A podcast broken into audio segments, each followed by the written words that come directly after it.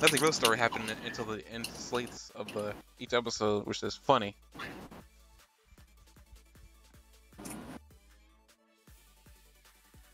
Give it a minute for Twitch to realize that I went live. And thank you again. I really appreciate it. Anytime.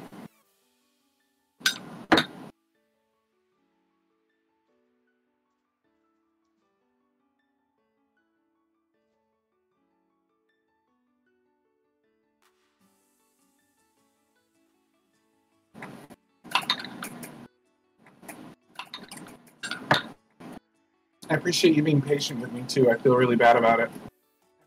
So thank you for putting up with me. It's no I feel problem. like I, I literally, I literally like that day, that Thursday. Anyway, I was I wasn't feeling. I, I I was willing to do it, but I was like I was tired because everything started kind of coming back up, pumping back up in terms of work. But I'm also that week. Um, with some help for somebody who I work with. I've had I had two interviews that week. One on Monday, and then the other one was on Thursday. So I literally was like, I, things are happening, and I just, I like, I, I literally knew I was gonna crash when I hit that bed. Which I'm gonna do tonight because it was busy yet again. I'm totally fine. I was willing to do the same thing tonight too, if you weren't feeling well. I was having a great day today. I stopped working at about three o'clock and did a whole bunch of housework and cleaned. Took out the trash, brought it downstairs, broke down all the cardboard in the basement, and cleaned and replaced all my like cleaned and redid all my filters and replaced the water and like a whole bunch of other house chores and stuff like that. I went for like six straight hours. Jeez. It's really nice when I have a normal day and I have energy. I feel great and I like I get so much done. And then I have a crappy day and like sometimes I'll just spend the whole day in bed. It's just really frustrating because I like I know what I could be like. You know what I mean? If I was just normal, because I get these little previews of it. It's just like really frustrating that I can't just do this all the time. You know, and if that's what I'm supposed to be doing, I wish I could do it. Speaking of normal, welcome everybody to the next uh, broadcast of the Anime for All podcast, season two.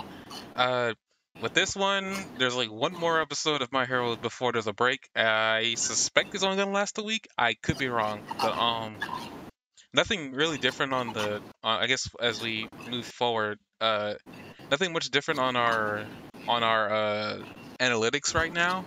I am slowly starting to see that it looks like the places that our podcast is listened to the most is on Google Chrome. So I guess people are listening to this through the podcast uh, through the Google podcast thing. Which hi- thank you for putting up with me and and, and my friend here. Was nerding out about certain things, and also me getting uh, me getting upset about a motorcycle that keeps getting brought up weekly. It's becoming a thing now. I, I don't appreciate it. I mean, I love them. I love Hermes. I would love love Hermes too if he just made sense. But moving on, If you if you didn't love him, why did you bring him up? What do you like fighting? I just want more. I just want some story with that guy in in, in story that makes sense. But moving on, uh, hey, nothing much going on here. We're still sitting at three followers, which is nice. I hope it looks like we're getting more hits everywhere else, so it doesn't seem like people are definitely clicking on us, and we think we might lose them within the first couple minutes, which I apologize for that if any of that's happening right this second. But um, with this, we're gonna talk about episodes 100 and 101. Yes, that's right, 100 of My Hero, 100 episodes of My Hero uh, has aired last week. We're now I- at 101, but we'll we'll get to 101 real soon. I, I, if you want to keep your podcast listeners, why are you saying things that are going to get you ratioed, like like shooting down Hermes from Kino's Journey? I don't think any, it'd be a shock if there's anybody here who I've been really wanting to figure out some way we could get some interaction with these followers, but I've yet to figure this out. Um, I'll work that out at some point, but I know there's got to be a way to get some interaction here. Because I like to be able to talk to, to these people who are uh, saying. Then again, um, if you guys want to hit hit um hit, hit me hit me up on uh, Twitter, you can. The handle is the Game Hunter 09. Um, usually, uh, if you follow me there, you'll probably see a lot of other streams popping up, not just just this one. But hey, if you want to uh, talk about anime, uh, hit me up there. I think you have a Twitter. If you do, you can you can uh, pin that here if you want. Mr. Spirit Magic Helmet.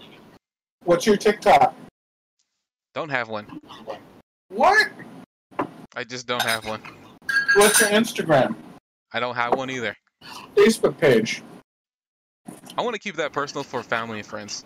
Do you ever Reddit? A what? Reddit?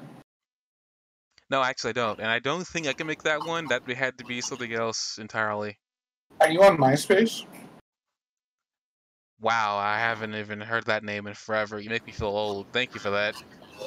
You just, I figured once I, once I clearly established that you know nothing about social media, then I was starting to wonder if you were like, you know, boomer mode or something. I have a Twitter, as far as where all the content that I ever post online goes. My Facebook is strictly for family and friends, and that's just how I feel about it. I didn't even really want it. I only have it because of a friend a long time ago. Haven't talked to him forever, actually. Wonder how he's doing. Okay, but uh, coming coming back to anime, uh, episodes 100 and 101 of My Hero. Uh, I guess let's start talking about episode 100. Essentially, there we come off the uh, the final episode, well, final episode of the arc with the, the joint training, not joint training, but uh, the, the tournament thing that they had with a class 1A, class 1A, and class 1B. Uh, the beginning of the episode, we see that Shinso is still talking about how where he's um where he needs to improve. He's not happy with just passing. Uh, I guess that wasn't either either I didn't see that line in the episode prior, or I just didn't pick up on that he passed. But I'm still confused because it seems like they're still saying that he might not get into 1A or 1B because they're still critiquing him. That's what I got from, from what Vlad said. What? Last podcast that we talked, like you said that um, you're like, well, they didn't. He can't be in because they didn't say it was going to be one A or one B. And I'm like, well, they're just trying to give you something to dangle with.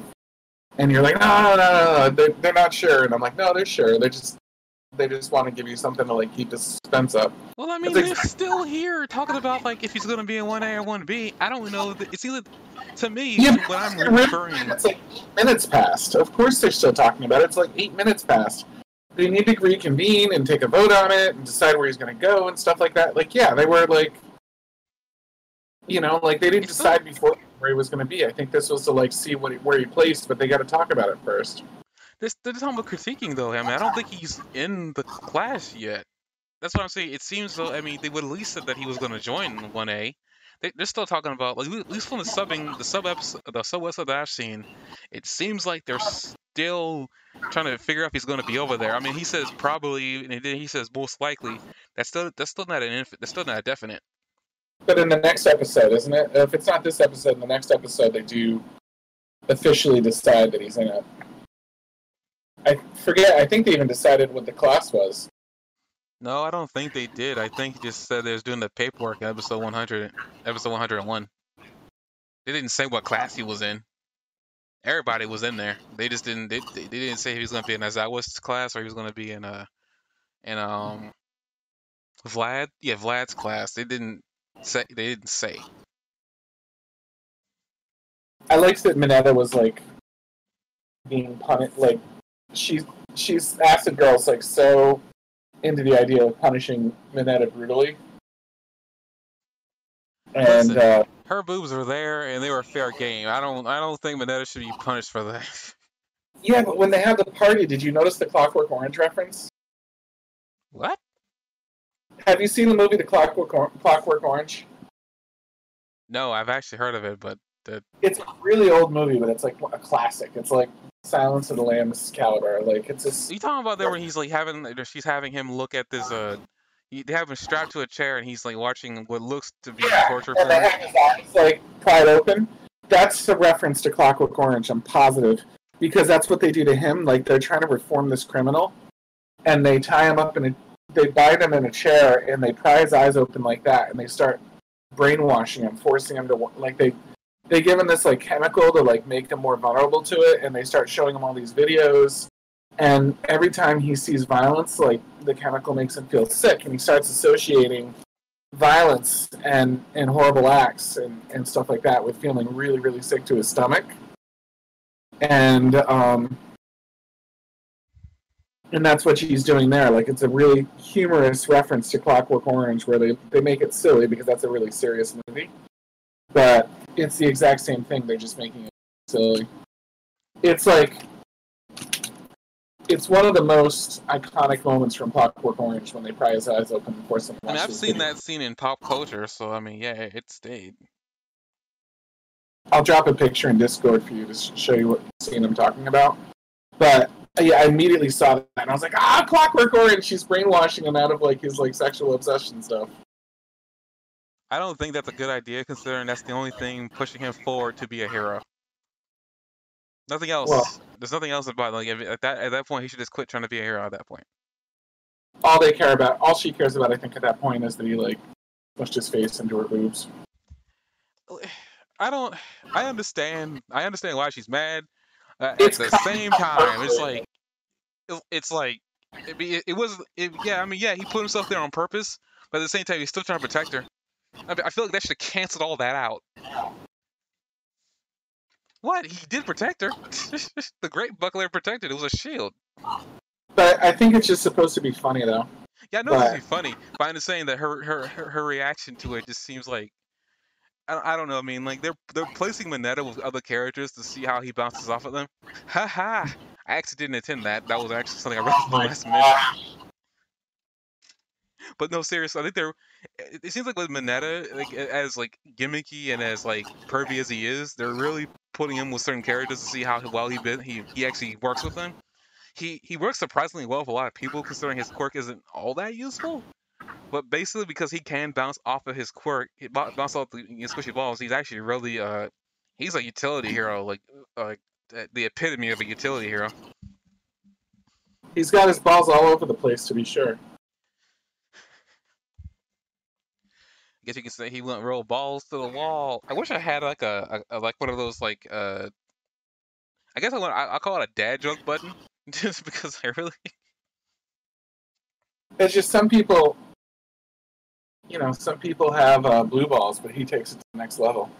oh dear.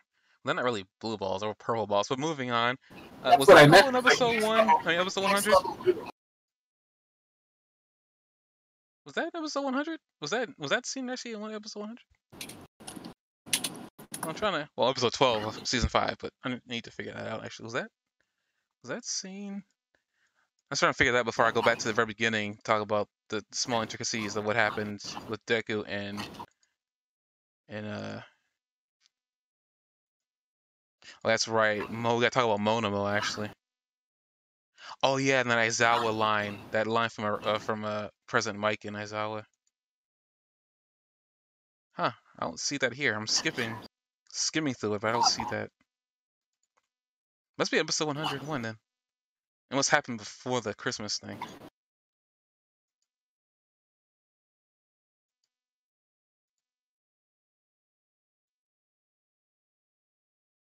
Oh wait, I think I'm I think I'm finding it. It's a little bit past Todoroki.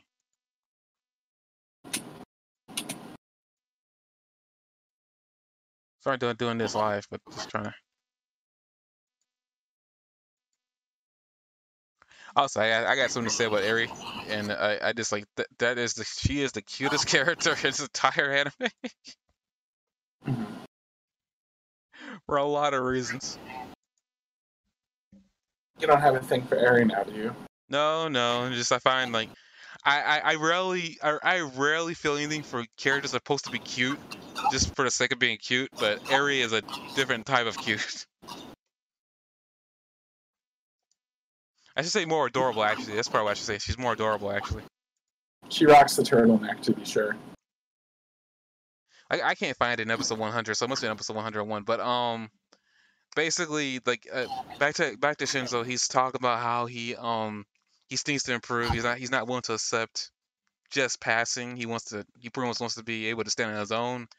And he's saying is that he you know like for uh, he was talking about how like, you know how he's trying to use his strength for the strength's sake, trying to help out Deku, trying to help him you know get control over uh Black Whip and pretty much Deku pretty much comes comes down. It's something that Jock says that Deku was not MVP during that entire situation. Deku brings up the fact that like you talking about having strength for strength's sake. You know, De- he was not able to perform adequately, even though he still won. He wasn't able to perform adequately in that situation. He he lost control of his power again, endangered a lot of people in that entire situation. Freaking punched, well not punched, like slapped Ochako in the face accidentally while she was trying to save him. like that entire like the entire situation, Deku was realized that he wasn't all that helpful at all. He was more of a he was he was more of a detriment than anything else, trying to like make Shinso feel better.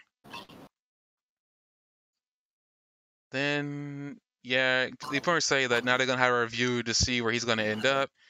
We see Monoma, the guy who likes to talk a lot, even though it's kind of funny that uh we don't see what's her name again? The girl with the big hands, uh Miss Clap. I forgot her name. Shoot. Oh God, what is her name? I forgot her name. Dang it. Why Well, did I anyway. forget her name? It begins with an F, doesn't it? Fubuki? No. Um A hero or something. Yeah, but yeah. hands. I'm afraid to look anything up. I don't want to get like spoiled. Big fists are quirk name. Itsuki Kendo. Kendo. Kendo. Kendo. Okay. Nothing like I said, but still, Kendo. Well, you had you had like F. Her her. You talk about her quirk. Her quirk was called Big Fist. So you you weren't Okay. wrong. But um, I'm surprised she wasn't there to you know karate chop him in the in, in the neck. But oh well, whatever. He, still served his purpose because Aizawa points him out. Well, before that, you know, uh, Deku's still trying to figure out why he wasn't able to activate One for All. He was so concerned about him blowing himself up trying to use it. We see Aizawa then talk to um Monoma saying that I'm gonna need you to come by see Eri later, and that catches him off guard because he wasn't expecting that. Um, pretty much as we're talking about Eri, we, we cut to Lemillion and Eri, and apparently we see Eri. She's adjusting to life outside of uh, what's his name, Chisaki's uh, control. Uh, apparently, she couldn't write. That I was not aware of. Uh, so that was cool. Another one of those moments where she she's being adorable. She's learning how to write. She wants to thank Deku for everything. Huh? How did she learn to write in like 15 minutes? I don't think she was learning. She just learned there, or she was. I think she was actively learning, probably. Man, she and also we haven't seen her in in forever. I mean, I uh, the last time we saw that we saw her was during the incident with uh, Chisaki, and she was probably she probably had already learned a little bit of uh, how to write anyway. So, I mean, she she must have been in preschool in that um back when, during the time she must she might have killed her parents. So I mean, eh, accidentally anyway, but like so I'm pretty sure she had some motor skill. She just probably wasn't able to. I thought she couldn't like form sentences, but I think I was wrong because she she speaks full sentences during during the entire situation with Chisaki. So never mind. I know where I got that from. But um, but yeah, that was a that was like a adorable moment between uh, Lemillion and her. Kind of like Lemillion like being a big brother to her because she has no real family. Yeah, I like that. I like that. That's like the way he can be a hero. So he's being the best hero he can be right now. I really miss Lemillion. I hope that they give him powers back at some point. I mean, I, I know there that are hints that they're trying. Like I said with Monoma, there are hints that maybe she might be able to. She's still able to act when she activates it again. They need to get her to be able to control it, which is kind of the biggest problem with her. Is that if she could rewind damage that was done, she probably could give him his powers back. You never really know. yeah. I don't know. I mean, I've heard lots of rumors that they're really setting her up to do that, but I don't know. I mean, I hope he gets his powers back. He doesn't really need them because I mean, he beat Chisaki down to a pulp without them. I mean, seriously, he didn't need them. Like, I think like that's what really makes Lemillion cool to me. That he doesn't need them. If he needed to be, he could easily be a hero without a quirk. But I mean, Right. we'll see what happens. I would like his powers back because I would like him to be able to slip through things because I mean his power is really cool with, with the, how he fights.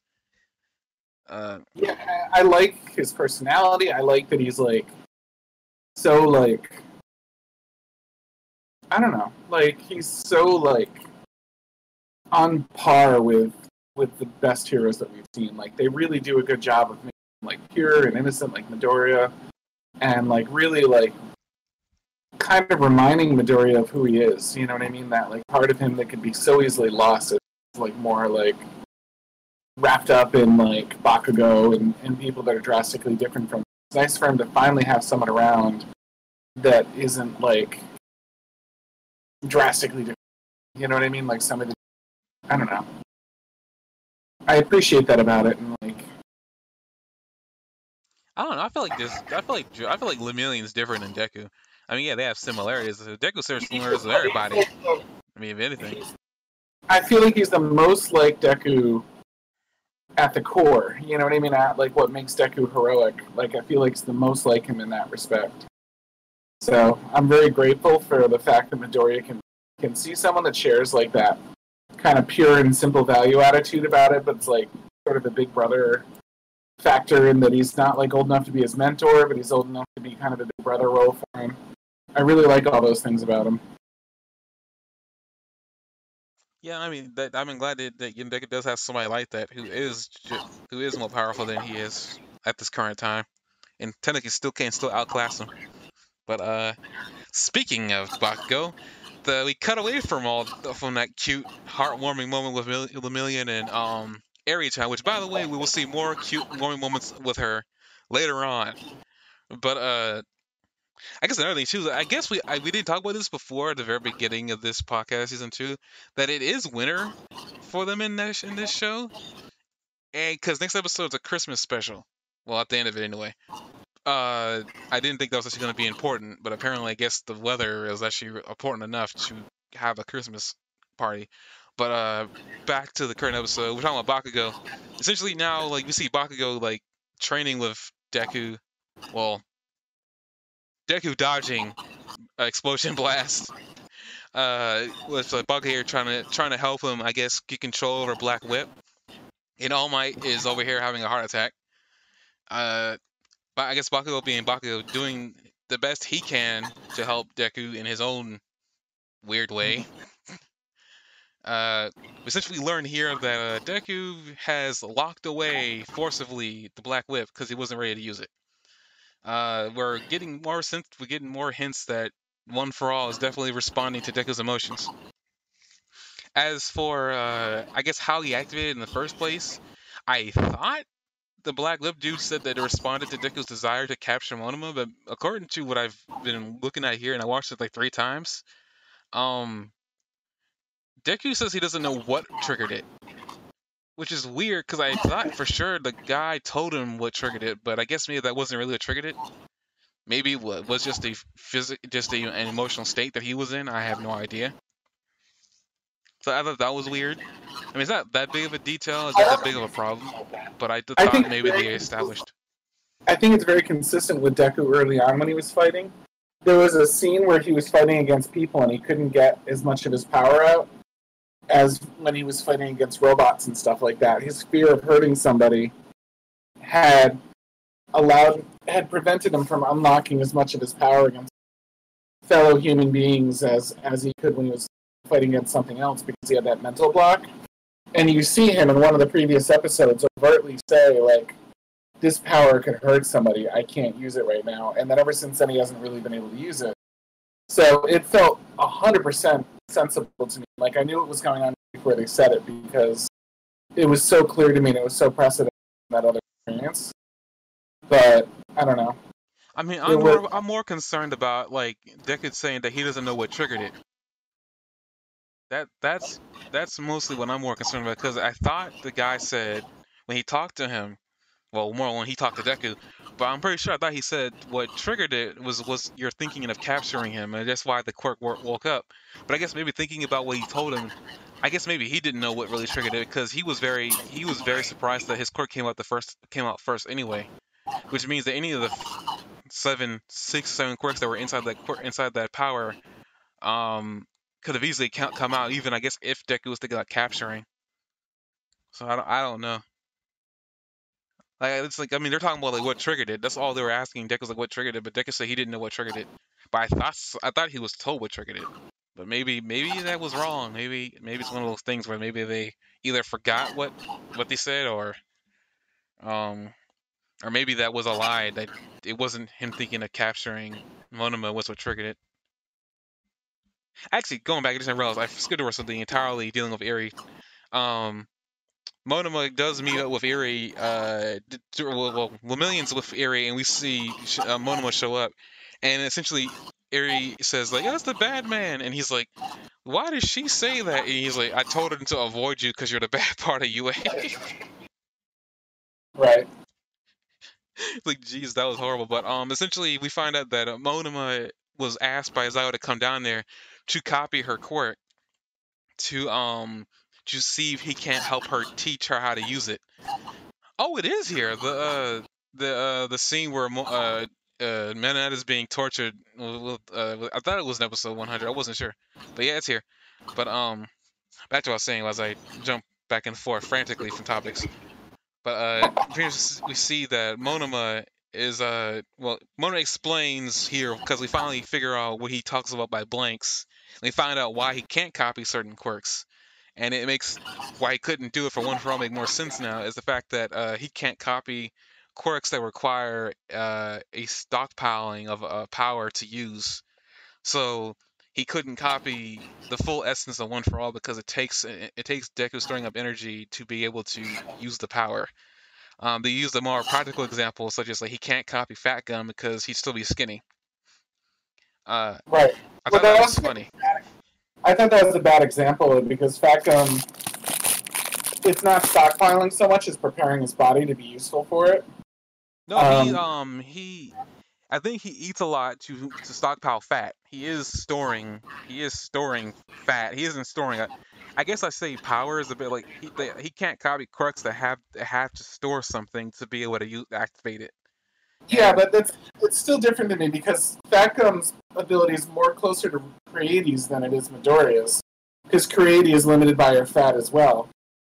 Um, I think that Midoriya's power is like built up over time, like it's built up as he passes it down and stuff. Like when he first ate that hair, he didn't go into full All Might mode. It took a little while for it to settle in. When and I think that was the thing. Like every time it's passed down, it's more powerful, but it takes some time. And that's why when um, All Might gave it away, he still had some stockpiled power, even as he gave it away, that was fading out, because that was his buildup, and it stopped building up when he gave his quirk away. But he still had some kind of like sitting there, stockpiled from when he was when he was building. It was like he had momentum left over. The battery that's how wasn't. Fat Gum's quirk. That's how Fat Gum's quirk works. Like he just stores up fat to be able to use it as a shield. Yeah, it is a body thing, but I like the whole concept is like Momo was saying that he can't. Well, not Momo, but Monoma says that he can't copy. He can't. He can. He can copy the shell, but he can't copy the innards. But Monoma has some fat. He would be able to use the ability at least a little bit. And if Monoma was somehow fat when he copied it, he would be just as fat, as, just as powerful as Fat Gum. It, it doesn't strike me as the same kind of. I don't think he could be as fat as Fat Gum. I don't think he can because Fat Gum's shape is different. His entire structure is based on his uh his quirk.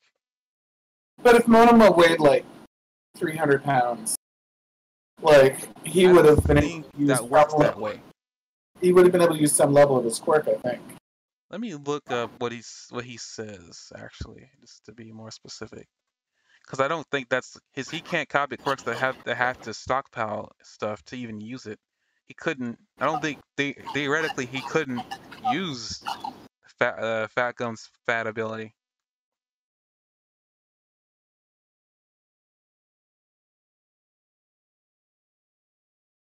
It didn't make sense to me when he said that. Though. It's like, why? It's like He can't. struck me as a- He, he he can't copy the energy. He can only copy the essence. He can't. Uh, not the essence, but uh, from based on one way he made it sound, he can only copy a shell. He can't copy the entire thing.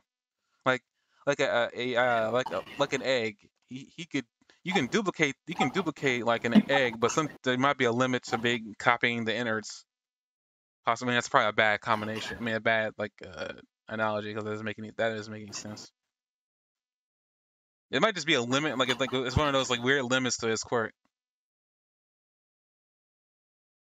yeah.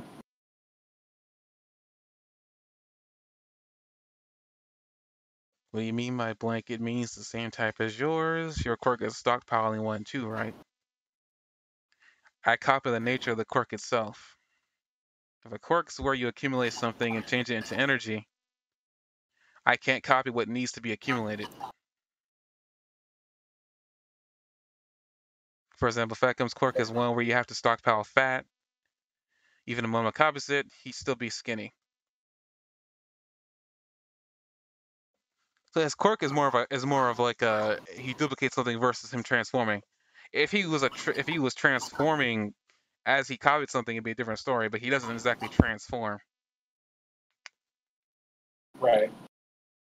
So you- like like with the as eh, with his weird logic as Fat Gum's, like if he were if his quirk had the nature of, tra- of transforming, when he did copy something, he probably could use Fat Gum stockpiling. But like I mean, basically he's saying he can't copy stored energy. He can only copy the basics of what the quirk is. So even Right. like uh, I, th- I even with Creati, I think he could even like if he tried copying, I don't think he even even that would even work.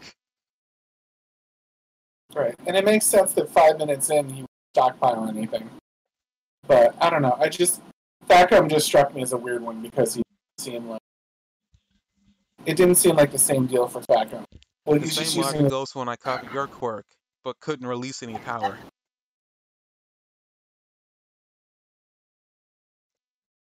He can't copy stockpile. I mean, granted, I guess with that logic, like, why couldn't he just find a way to stockpile stockpile the power on his own and enjoy using it? But I don't know. Like, maybe he can't, like, because his quirk is just a copy. Like, he can't, like, his quirk won't allow him to, like, if a quirk takes two things, two outward, two outward, uh, two outward parts to go into one, he can only copy one of the outward uh, parts. He can't copy both of them. Again, I think it's it's probably. I mean, it makes sense to me. It may not make sense to you, but like, I mean, at the end of the day, it's just a weird. It's just a weird limitation of his, of his quirk that he has. Again, Yeah. it's just a way to make sure his power isn't overpowered. Because in reality, his power is really OP.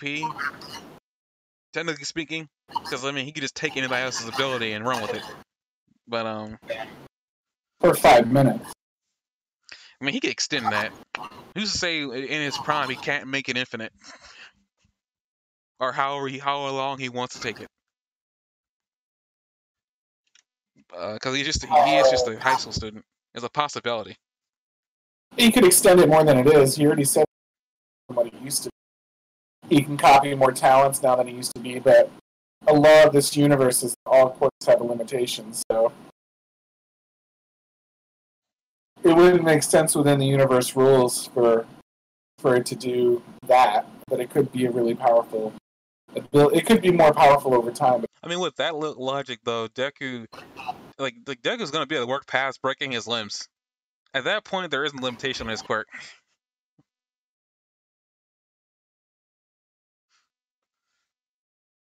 What? I mean, for crying, out- out- I mean, for crying out loud. He'd still hurt himself if he used it with too much. He can only use what, like almost twenty percent or something. Yeah, no, but I'm talking about like I, once he breaks past breaking his limbs, because at some point he will stop doing that. His body will get used to it, and that's all he's really trying to do is get to a point where his body will get used to the power. Once he does finally get past the limitation of his limbs breaking, there won't be a limit. They'll I mean, still be in lo- they'll just be incredibly high. No, I don't think there'll be a limit. There'll be a limit. And, Like he's going to be the most powerful, so it's not going to be a big limit. But everybody has a limit. Like he can't just punch the sun and have it explode. Like he's still going to have limitations to what he can. Do. Prime can- all Prime All Might, from what I can tell from the movies and everything like that, had no limit. He pretty much dropped back on the power he had. I think there's a difference between being unbeatable and being.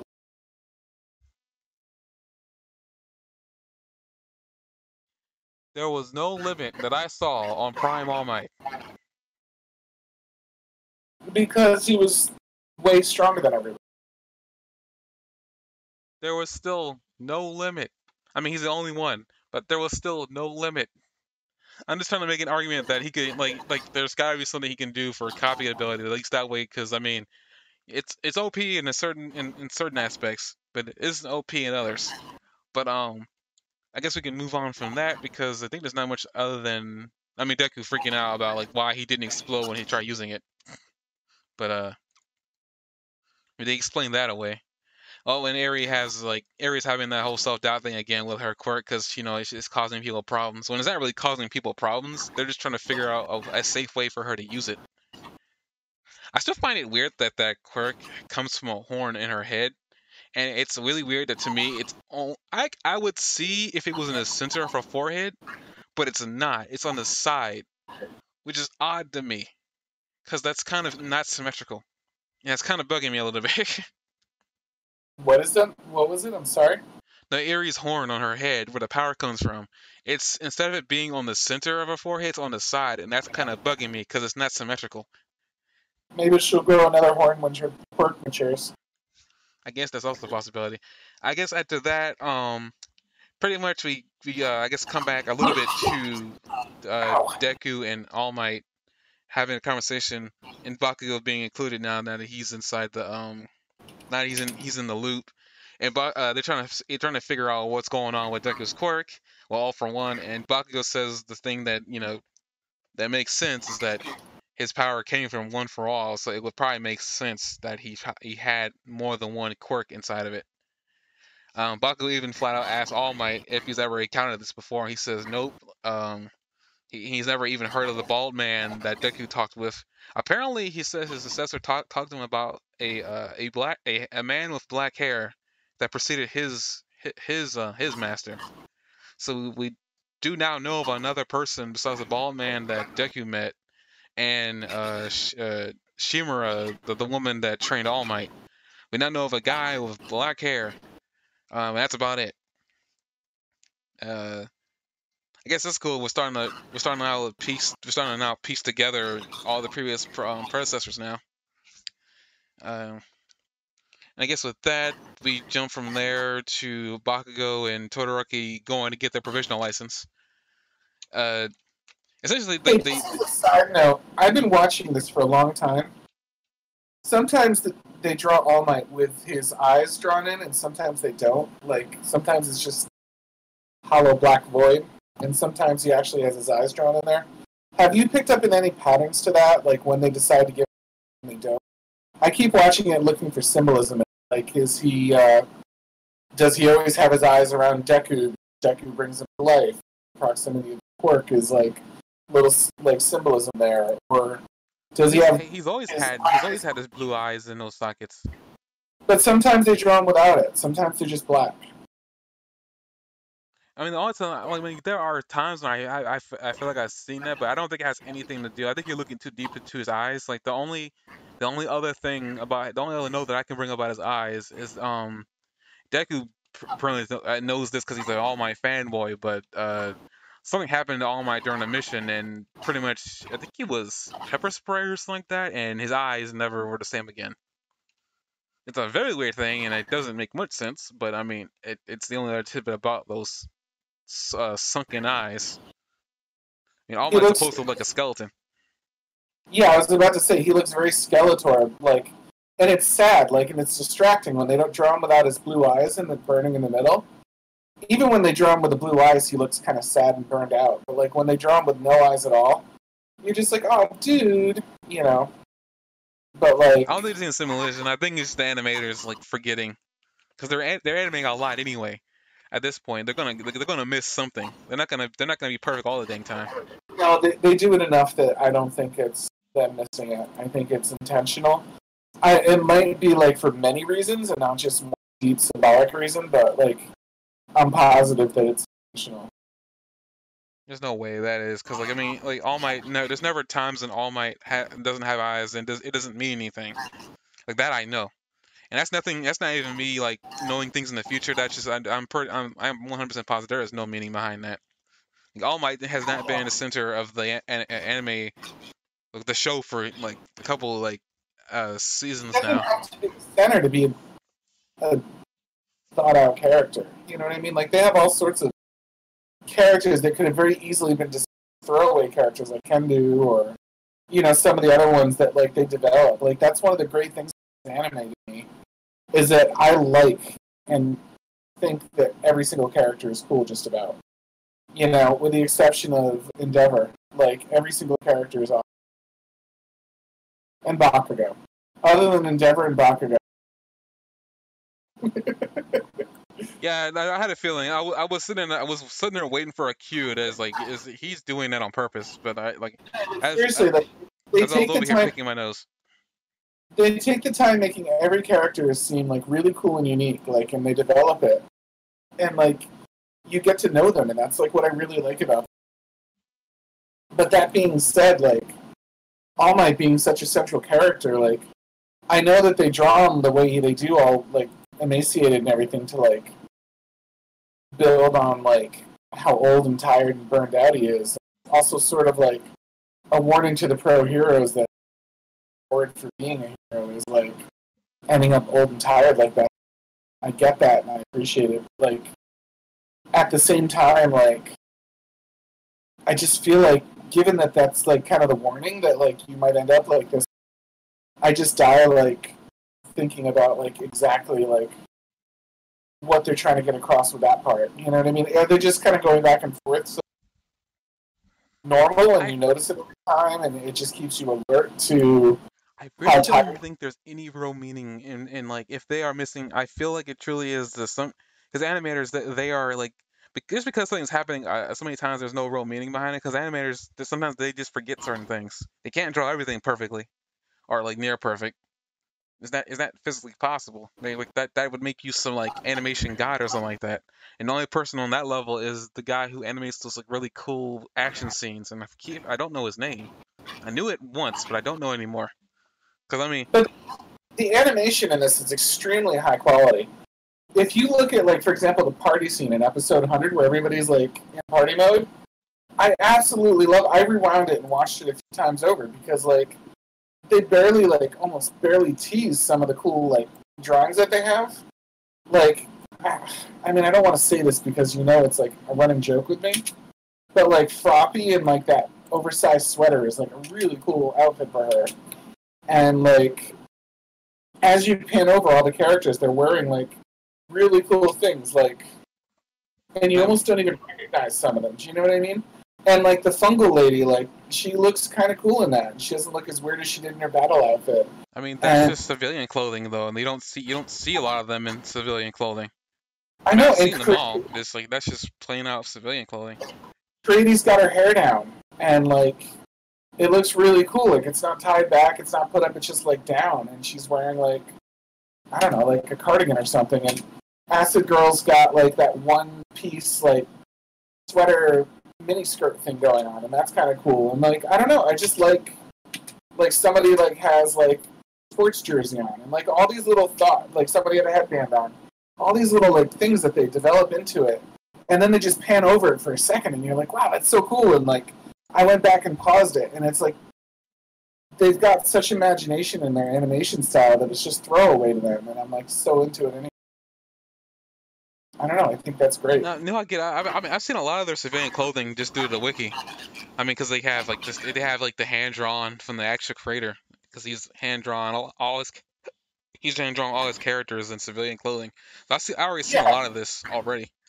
Well, but I- I- even the, even some of the details like when they were all in their christmas outfits in the next episode the the choices between green and red for like their their elf or, or like santa outfits is really cool. I love that bakugo's in the back wearing like goth black instead and like rebelling against like the christmas cheer of everybody and how they're like trying to like get him to wear it and everything. Just these details these relentless details that they attention to details they have like an animator that puts that much thought into like literally everything.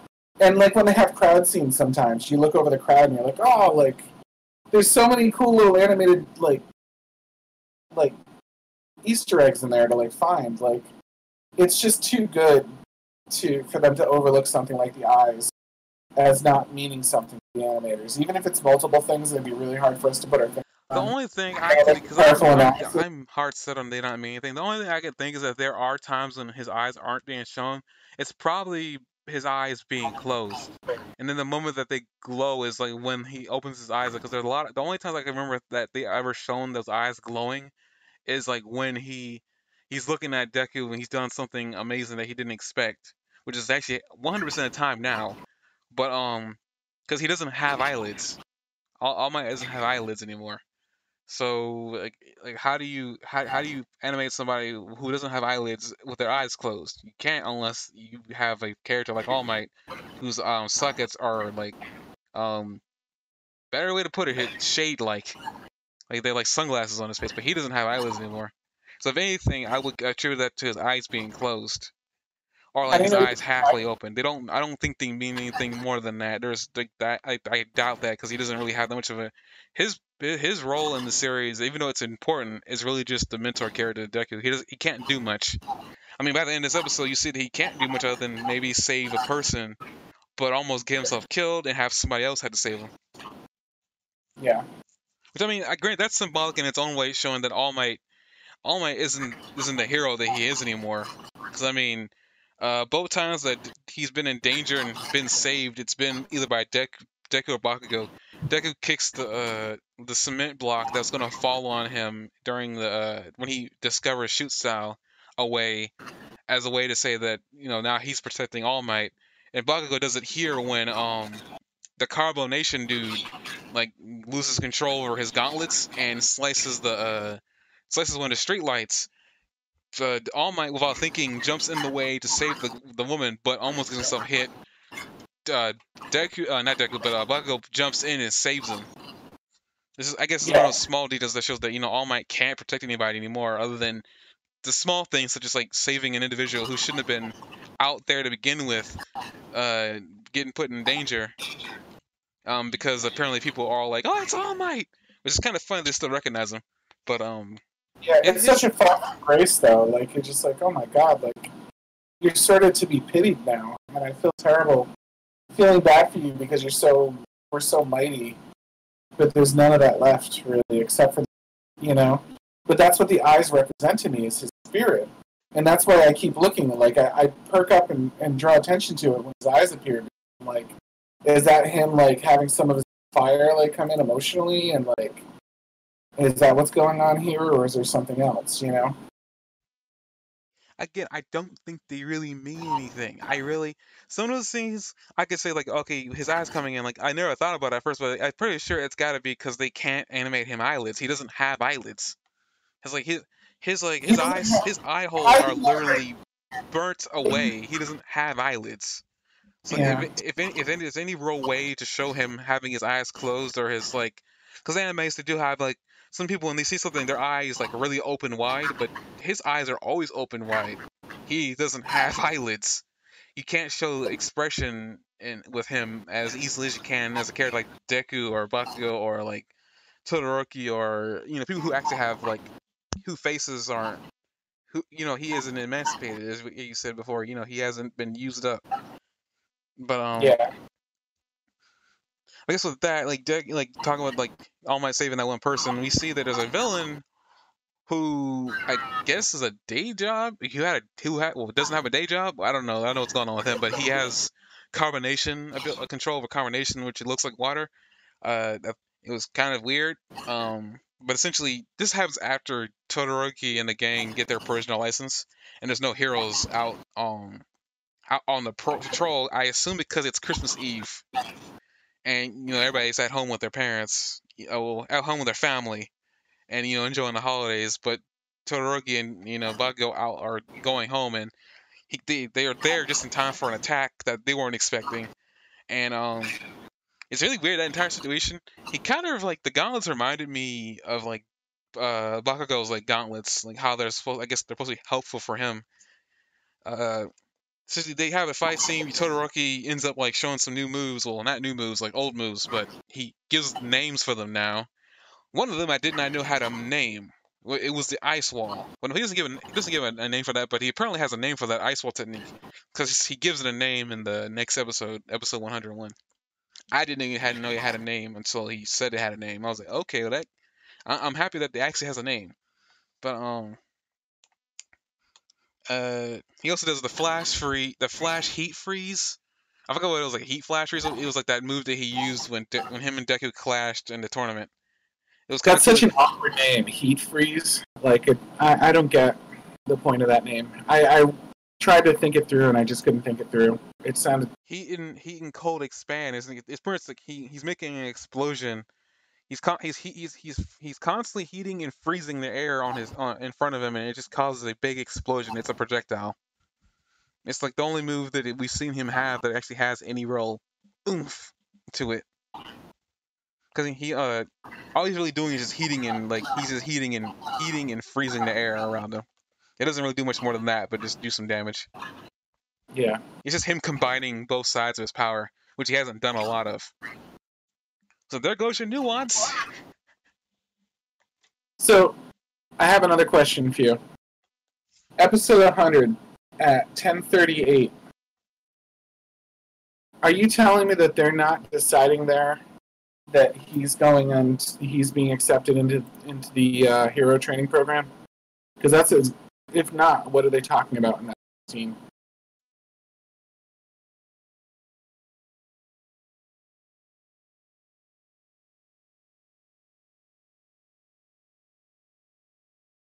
Ten thirty-eight. Yeah, 1038, episode 100. He says, then it's decided, I'll take care of the paperwork. We see him in the back, like on a. You guys just focus on the teaching. You see pictures of him, like action photos of him in the background. It's being run by Eraserhead, who we know is like the one that's. Thanks for your help, he says, and then they cut to the next scene. You're telling me that that's, and then he says Shinso's similar. They start talking about Shinso as they walk away. So if that, it's clearly about the meeting was clearly about Shinzo, and even though they don't directly say that it's about his acceptance, what on earth else would it be about? I, mean, I don't know. I mean, that looks like it, j- it is for me. I, I wish they would just flat out say it, versus But just all this like all this pussyfooting around about like if like what he, what they're gonna do. I, I don't like the I don't like the, the fake intrigue they're trying to put into this. They didn't say that which class, like that was kept from us because it's like they want us to keep be engaged and curious about what's going to happen next. But they told us there straight out. There's no other way to interpret it. They told us straight out there that he's moving on. They're going to take care of the paperwork, and it's decided. There's no other way to interpret that. Okay, I mean, I looked at it. I, I I just saying that like when I was reading the manga, because I don't think I got to this point in the manga. This is kind of where I stopped. At some point, I don't know where I stopped. But like I said before, when I was reading, it, I was confused as because like I didn't like the fake intrigue that they're putting into this. Like if they're gonna, if he's going in there, just flat out say it. I mean, granted, he kind of flat out said it there, but I prefer that they said Shinso's going to the hero class, hero course, versus all Yeah. this. I'll take all the paperwork. Because like everything, like what? Okay, I, I I get all that, and it does look like he's moving on. I just like I just didn't like all the fake intrigue they're putting into it. Like at this point, like we've we've seen what he can do. I think he's more he's more deserving of it than like most people would would be. He's proven that he he's capable. There's like I just kind of wish they just say like, oh, we're gonna take out the paperwork and we'll let you get to the teaching. Like, can you just say that he's in there, just just so I can move on with my life? Not everybody needs it so clearly as you do. I don't think I need it. I just preferred it. It's one of those things like, you know, I got what they're saying there. I did. I even got it when I first watched it. I just sitting there saying this like like I just did like how like they're they're kind of playing coy, but in reality they weren't. Like it just like it, it seems like they were more to me I was taking it as an insult to my intelligence, but whatever. I guess now we're Yeah. at the, at this point. Uh, I guess I skipped over this, glossed over this, but uh, there's a name blurted out, and I hope we see who the heck this one is, because apparently there's some backstory on Aizawa we don't know about. I mean, granted, we don't know anything about Aizawa at all, because he purposely avoids talking to people. um, Shirakumo whoever this person is has some deep emotional uh, implications with Aizawa. Uh, I don't know who this person is. Clearly isn't a parent. I don't think it's a girlfriend or even a love interest. I it might have been some friend because we see when, uh Present Mic brings it up for the first time in a lot of things, he's got this serious face on his on, on him, and we know uh, you know Eraserhead and him go back. So like you know whatever this is, I don't know what it is. I'm actually interested in seeing what, what this means for Aizawa's character. Like I, I hope that doesn't mean we're getting to the point where they're gonna kill him. Because we haven't seen a lot of like Eraserhead doing doing a lot of things. We've seen him all over the freaking place. We haven't we haven't seen him in a one-on-one fight. I don't see them building up for him being killed. They could. I mean, what's the point of even trying to? What What's the point of digging into his past now? Like, I would have been more interested in digging in his past like two seasons ago. Not saying Because his it- past wouldn't be interesting, but I'm just saying that I was like, I, I, I would have felt like it was more. It would to me would have been more intriguing a long time ago when we all we we already weren't. At least I I'm satisfied with where we are with him right now, versus like I think because originally his enigmatic nature was what made him spooky. Like they had this like sort of like half crazy like teacher that was like calling bluffs and saying and make sometimes he'd tell them to do something almost impossible and sometimes he'd be like, Oh, the person the last person that comes in last year is getting kicked out of the program and you know what I mean? And he was testing Midoriya to see if he should kick him out or not. Like he was seriously considering kicking Midori out of the program entirely, and then he decided he was okay to stay. And you had like this kind of like rogue element attitude about him. We used to call him kind of like the Batman, but he's not really Batmaning anymore. I don't I don't feel like he has that mysterious element. So now, rather than like keep pushing something that's not really doesn't really have clout anymore, I think they're like they're leaning into the fact that he doesn't really have that aura of mystery anymore, and they're letting us learn about who he is. I think it's time for that. But I would have preferred it a long time ago. Like to me, I, I'm happy with where he is. I don't I don't really need to know about him anymore. I mean, he doesn't. To me, his uh, he doesn't. He, I mean, his character is cool. Don't get me wrong. I, I like I like Eraserhead, but I'm not that intrigued to hear about some really random past because there hasn't been hints thrown out anywhere. This is like the first hint of anything about his past that who would he- like, apparently. What? Who he is is so parallel because he's such like a central part of the hero group. Like he's the only one that can really control Eri if she goes out of control. He's a check on Midoriya that um you know what I mean that we can't really like I mean, I don't think learning about his past would push his character forward for me. That's the thing. he's a secondary mentor for Midoriya. He's a he's a control for Eri. He's like he's taken Lemillion under his wing. He's like he's done all these different things. Like he's like he's a balance for um, All Might. Like he and like he's like a leader of like the Heroes Council. Like whenever he comes in and has something to say, everybody kind of respects him. He's taken Shinso under his wing as sort of a protege, and like you see him like teaching that. He's got like an important hand as an influence, almost as like a political figure. Like he's got an important hand in every single thing that goes on in this story, and I think it's really important to keep that in mind. Um, and and balance that and think about what he's going to do in situations. So I think as we continue to get to know him and he continues to evolve in the way that like he's at the center of all things, like we're going to we're going to want to be able to guess what feels about those because generally what he says goes, right? Yeah, I get that, but what? Wait, so I've seen, I've seen story arcs with characters like Aizawa, and usually if they're ever digging into their past, they're gonna kill him. I don't think they can make it without him.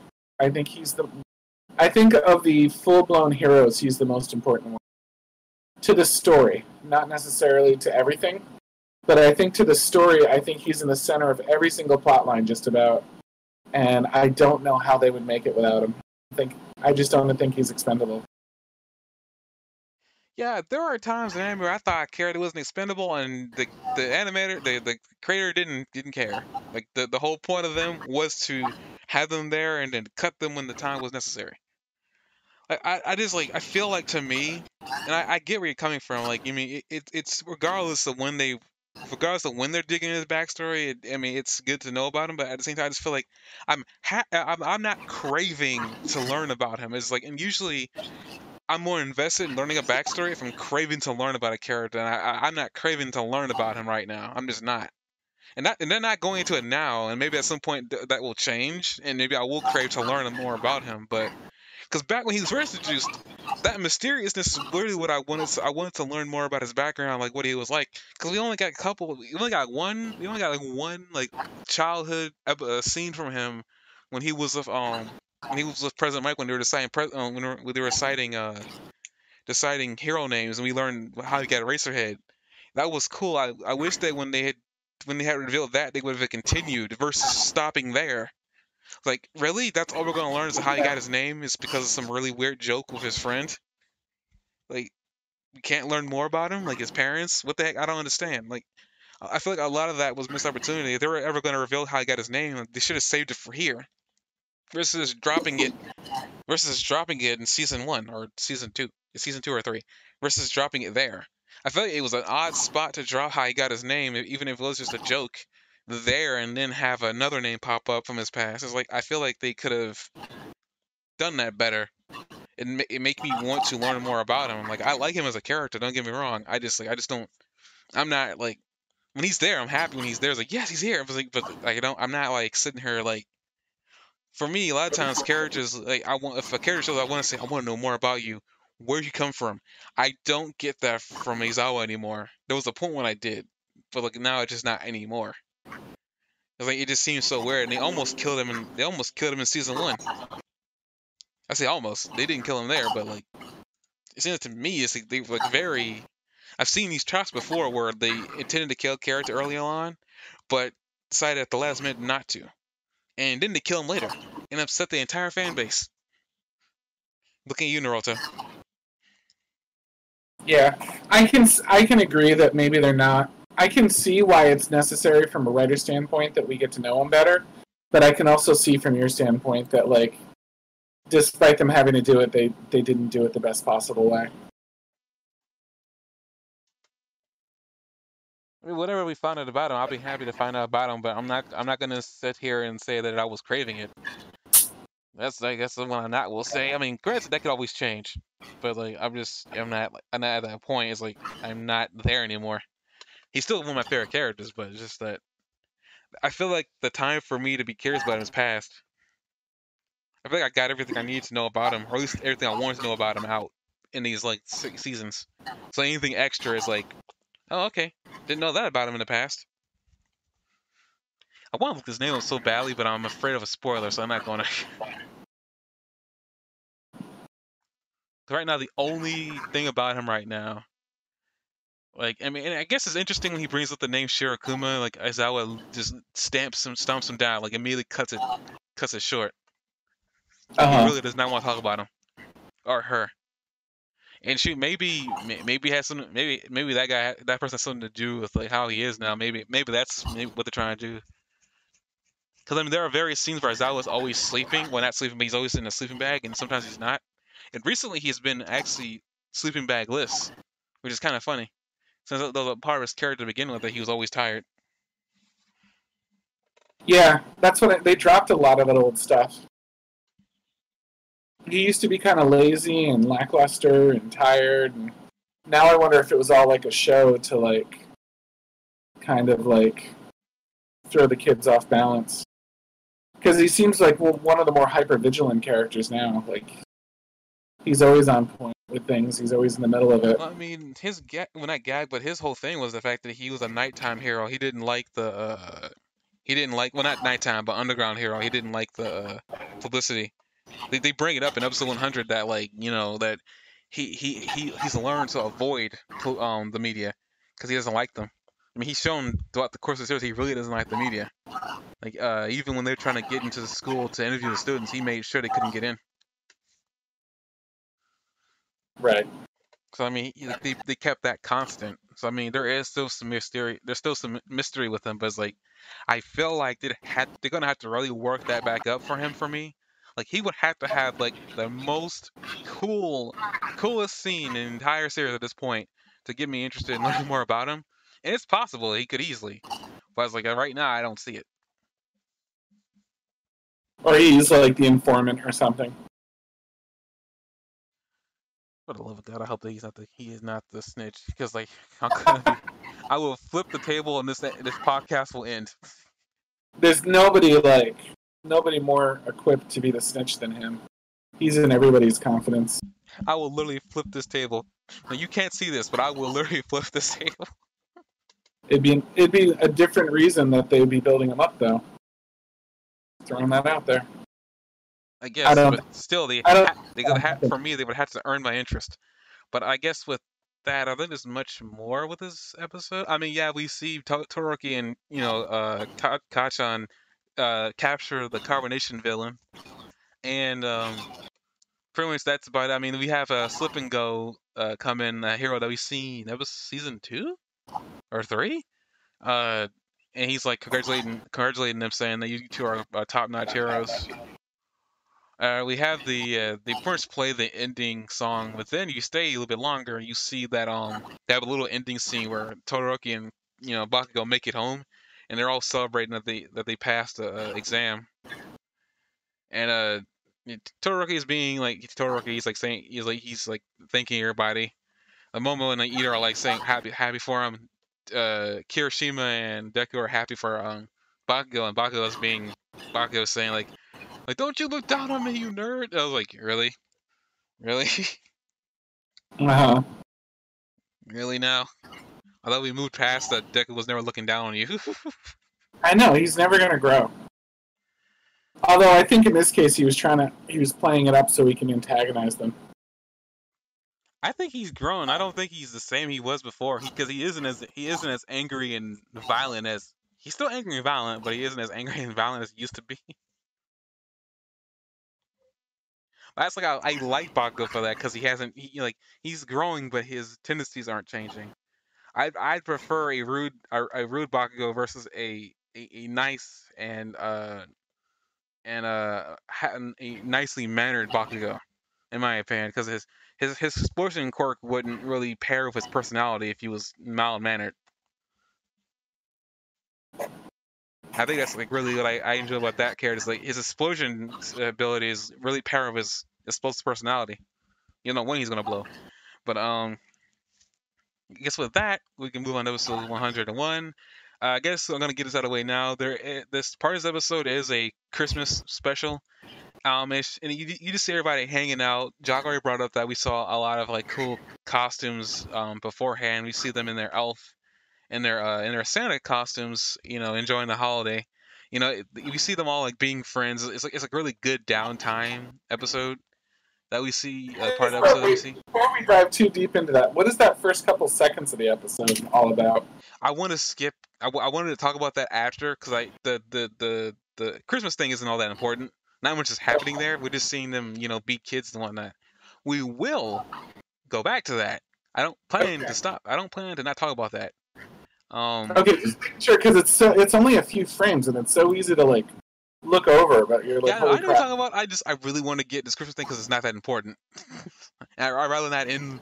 I'd rather not end the podcast on that. I'd rather end it on speculation. But um, I thought we were gonna end it on Froppy. I mean, Froppy's in both episodes, man. I don't know what you what more you want. More But, Froppy. um, This man never has enough Froppy. This is getting this seems like they go send him into a Froppy anonymous. But uh this is a, this is a Christmas thing. They're all enjoying themselves. It's really cool. Um Eri pops in uh you know and because apparently she's never had a holiday party she's like mixing up all these holidays. She gets Halloween in there. I think some really weird Japanese holiday gets slipped in there uh as well.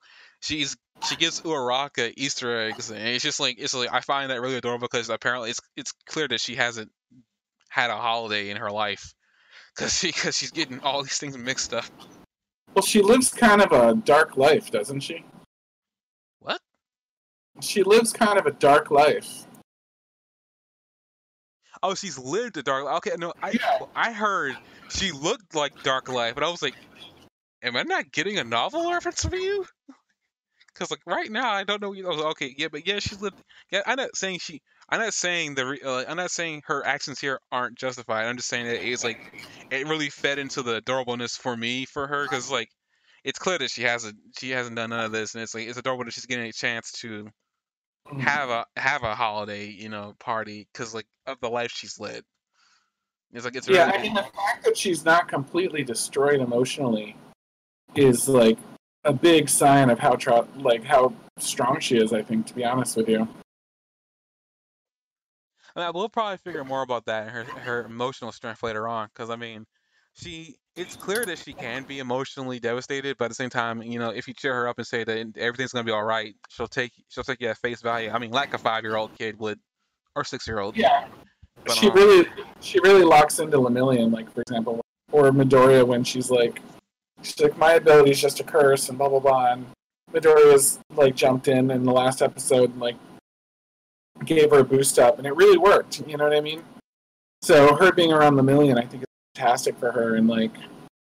It's great that he's doing that much with what he has right now because he can't really do. Well, I mean, the million. I mean, I guess to log on the whole million thing before I guess talk about that crazy, crazy five seconds early on in this episode. Um, Uh, but like Lemillion, I mean, like the, the, the one. I mean, the thing with her and him was just the fact that you know she she was she was afraid of hurting Lemillion with Chisaki because Chisaki was always threatening people around her. Lemillion didn't care and was willing to go through any lim- limits and any walls, literally giving up his power to save this girl. At the end of the day, I feel like she probably wouldn't have locked onto him and really attached herself to him. And I mean, it makes sense. Like, I mean, she's the only other like adult quote unquote figure that she has in her life besides Aizawa.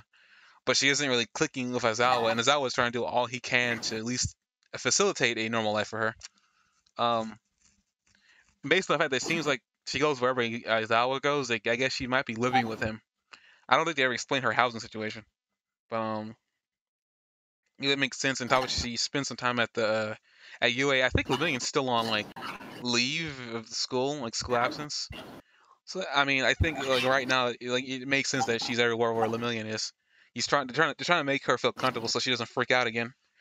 What seems to be the biggest thing with her is that they're trying to make sure she's comfortable, so she doesn't lose lose herself.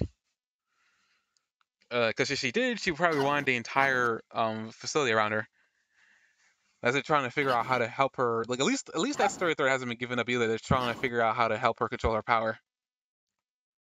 So at least that, at least that thread hasn't been forgotten. she has tremendous potential if they can just get it. Let me uh, mm, potential to rewind anything. Yeah, I mean, of course that'd be potential. They could probably find a way to put that into a into a jar and give it to Deku. it's just like, here, break this in case of emergencies. I'm sorry. I just thought about that at the last minute. I was like, just give a bottle of rewind to, to Deku. What would happen if you did it to uh, All Might? Would Deku lose his powers, or would they both have them?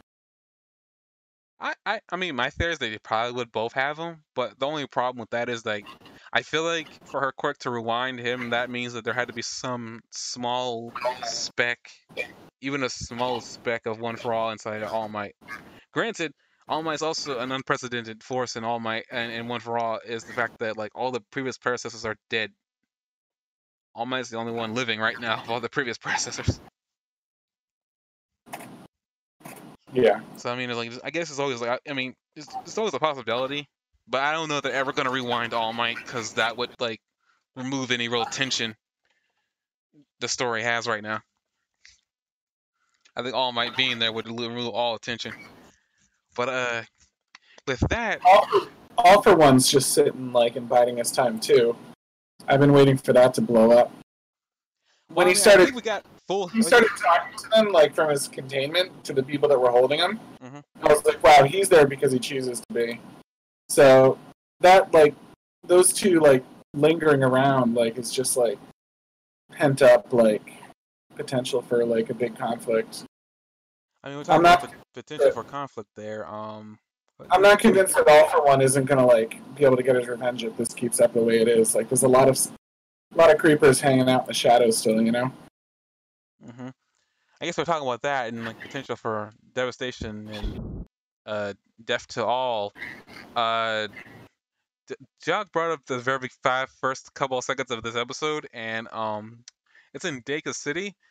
And at first, I watched this, I thought it was Shigaraki, but I looked at it again, and I'm not certain that's Shigaraki.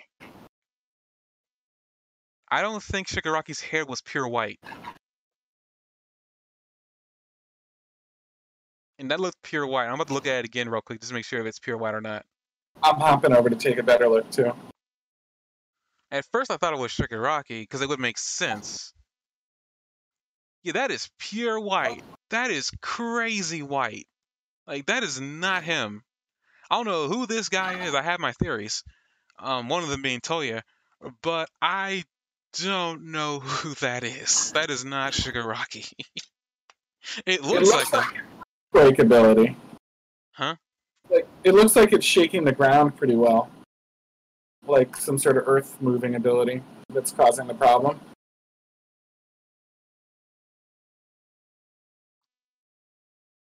It's not Dabi, right? No, Dabi's hair is black or blue.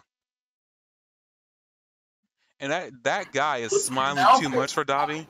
That guy is smiling way too much for Dabi. well, if you're like, oh my god, is this maybe um, Endeavor's lost child, lost kid? Um, from what we know, Endeavor says that he's dead. Well, I mean, they said that Anakin Skywalker was dead. I mean, I get where you're coming from, but I don't. I don't know. It's I have my theories, but I'm not gonna Endeavor's- say.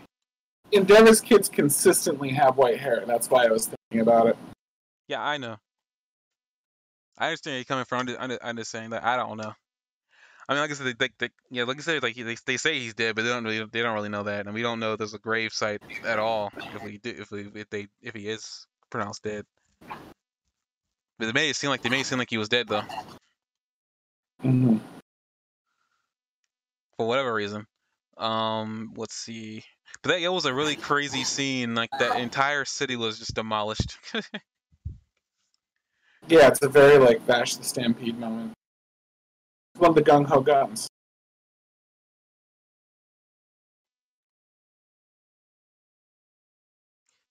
I really did not have a good memory of that of that show. Pretty sure I, I think I know who you're talking about, and, I, actually I know I know who you're talking about, but my memory is just not that good. Uh, The gung ho guns were like torturing Vash, and they would all like cause big catastrophes and stuff like that to show him that he can't just stop all evil ever happening. You know what I mean? And he would just kind of like they would sort of torture him by like um causing disasters, try to save everybody. They would just prove they save everybody.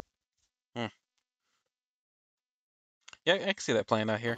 Uh, I guess I'm gonna I'm gonna just gloss over this because not that. Well, I mean, I don't know. I don't know how important. I mean, we see that Todoroki and uh Ba- Bakugo are like getting interviewed, and because Bakugo is being rude and an a hole, they uh they chop they crop him out and they only have the scene only have the scenes that um Todoroki is speaking in, and that agitates Bakugo to no end.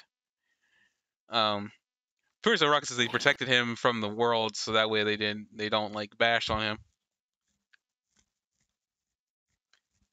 I don't know. I feel like people had to get used to the way Bakugo speaks, because like I mean, he ain't gonna change for anybody. hmm he doesn't mean die. He's just saying. I think he just wanted to like, yeah, I'm gonna go all out. That's just how he speaks. Um, but yeah, that's we see the devastation from Deika.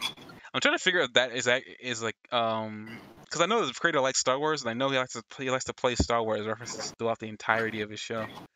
I don't know if Data is actually a name, uh, a portmanteau or something from Deika. Yeah, Deika. I'm not sure if Deka is like a portmanteau of um of, of a planet from Star Wars. Well, um, Dagobah. Dagobah is planet, but I don't think Dega is. I don't know what Dagobah sounds like, in, like when it's said with a Japanese accent. Probably is. Okay. I, I gotta so I gotta bring something up there, and this is the third time I've seen this character in the show, and this one Yeah. because I us three times. I gotta know, um, the dude that like the the reporter with the with the chimpanzee lips and the and the chimpanzee eyes, just the very animal like face. Am I the only that, that just is really uncomfortable when I see him? Like um, he's at he's in episode 100. I'm at uh five minutes from the front. It's a it's like to me it's very unsettling. You see his gums, his white teeth, his eyes are just wide. He could look like an animal. It's like it's very unsettling for me, and it's like I've been looking at it and trying to figure out why it's so unsettling, but it's just like it's it's very unsettling. It's like ugh. Put those teeth away. Put those teeth away, man. Ugh. Because it's just very unsettling for me. Like I, I gotta get I gotta get past it. Ugh. Uh, they uh for, at that point they start talking about uh I guess all the all the stuff's been happening. You know, all the hero work has been happening because All Might is no longer around. Uh, they they bring up Look Boy and like during his fight with uh with that Nomu that he that nearly killed him. After all that's happening, we have Mount Lady and Midnight walking um, on Class 1A to give them, I guess, well, Mount Lady's here to give them a crash course in show business. Uh, find it funny that they chose Mount Lady, but I see why later on in the episode why they chose her. But um, I like how Mineta calls Mount Lady out though. He's like, I, am not one to talk, but she's the most showbiz one here. I like how they have Mineta to be the one to call her out. Just like. I just like I just find that pretty funny, and even he's even self-aware how bad he is. like that's why I like I like I like Mineta is like at least comic relief in situations where comic relief shouldn't be. Um, you're a big fan of Mineta. I just like his randomness. Like I, I know there's always gonna be like I, I I've accepted there's always gonna be a perfect character in, in anime, and I just like that Mineta's the one, just because it's all.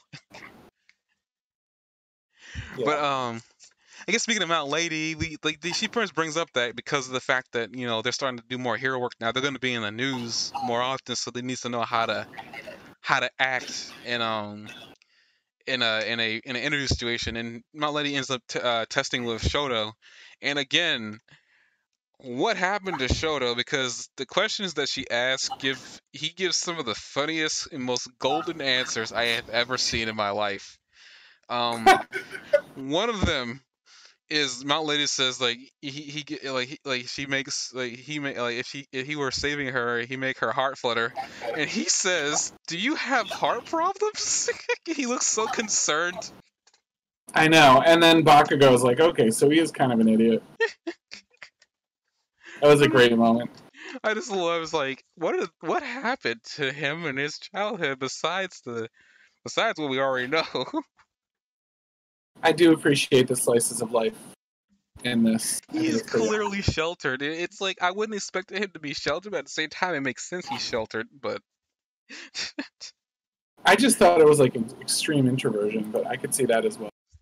No, I'm pretty sure it's because he's sheltered and he doesn't understand the meaning behind words.